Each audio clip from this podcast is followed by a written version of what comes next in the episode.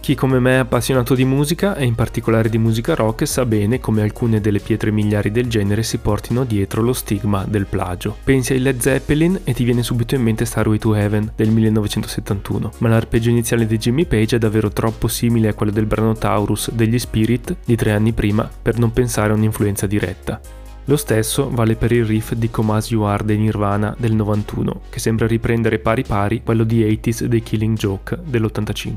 Il caso più clamoroso è però forse quello di Child in Time dei Deep Purple, pubblicata nel 70, ma identica a It's a Beautiful Day dei Bombay Calling, uscita qualche mese prima. Per ovvie ragioni qui non posso includere le canzoni, ma il consiglio per chi non sa di cosa io stia parlando è di andarle ad ascoltare.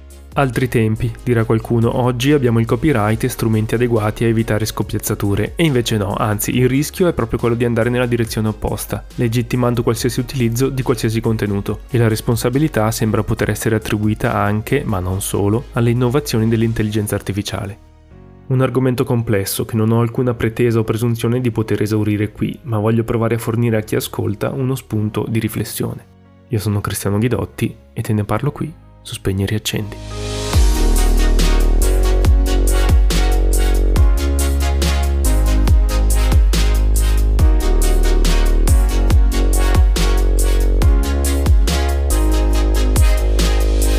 Premessa. Cercherò di essere il più breve e chiaro possibile, nonostante io non sia in possesso del dono della sintesi. Sì, ma con la premessa hai già buttato via tempo. Vero.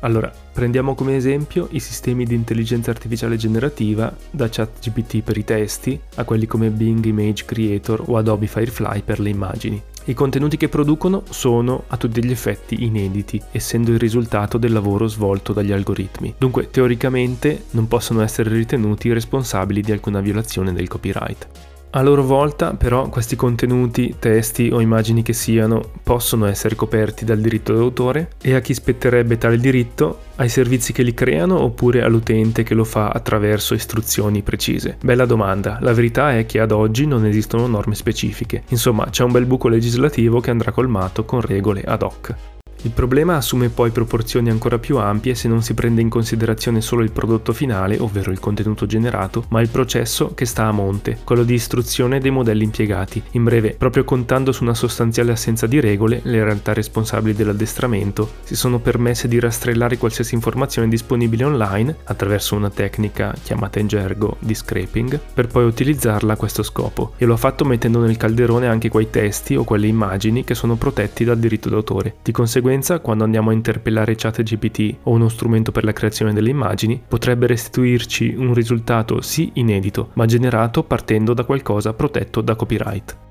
Non a caso, autori come George Martin e John Grisham hanno già denunciato OpenAI per averlo fatto con le loro opere. Lo stesso vale non solo per i romanzi, ma anche e soprattutto per gli articoli pubblicati dalle testate che, lo ricordiamo, possono essere riprodotti e utilizzati solo con il via libera degli autori e delle redazioni. Come spesso accade in questi casi, beccati con le mani nella marmellata, i giganti dell'intelligenza artificiale si sono dichiarati disponibili a correggere il tiro, introducendo qua e là accorgimenti per dimostrare di aver preso in considerazione il problema. Dopo, sempre dopo, quando ormai la frittata è fatta.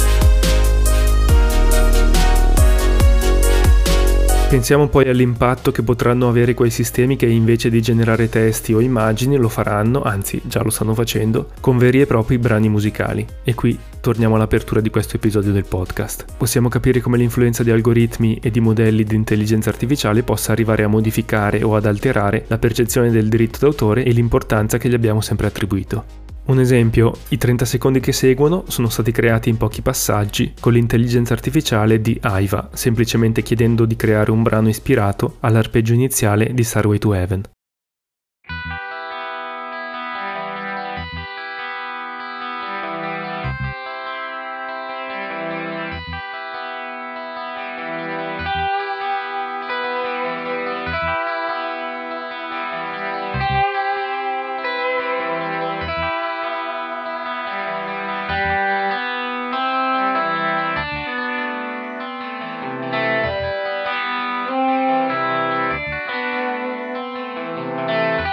Prendi questo, Jimmy Page.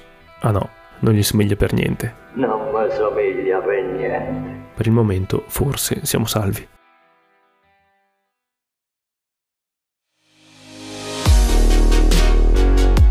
Se gli episodi di Spegni e Riaccendi ti piacciono, votali sulla tua piattaforma di podcast preferita.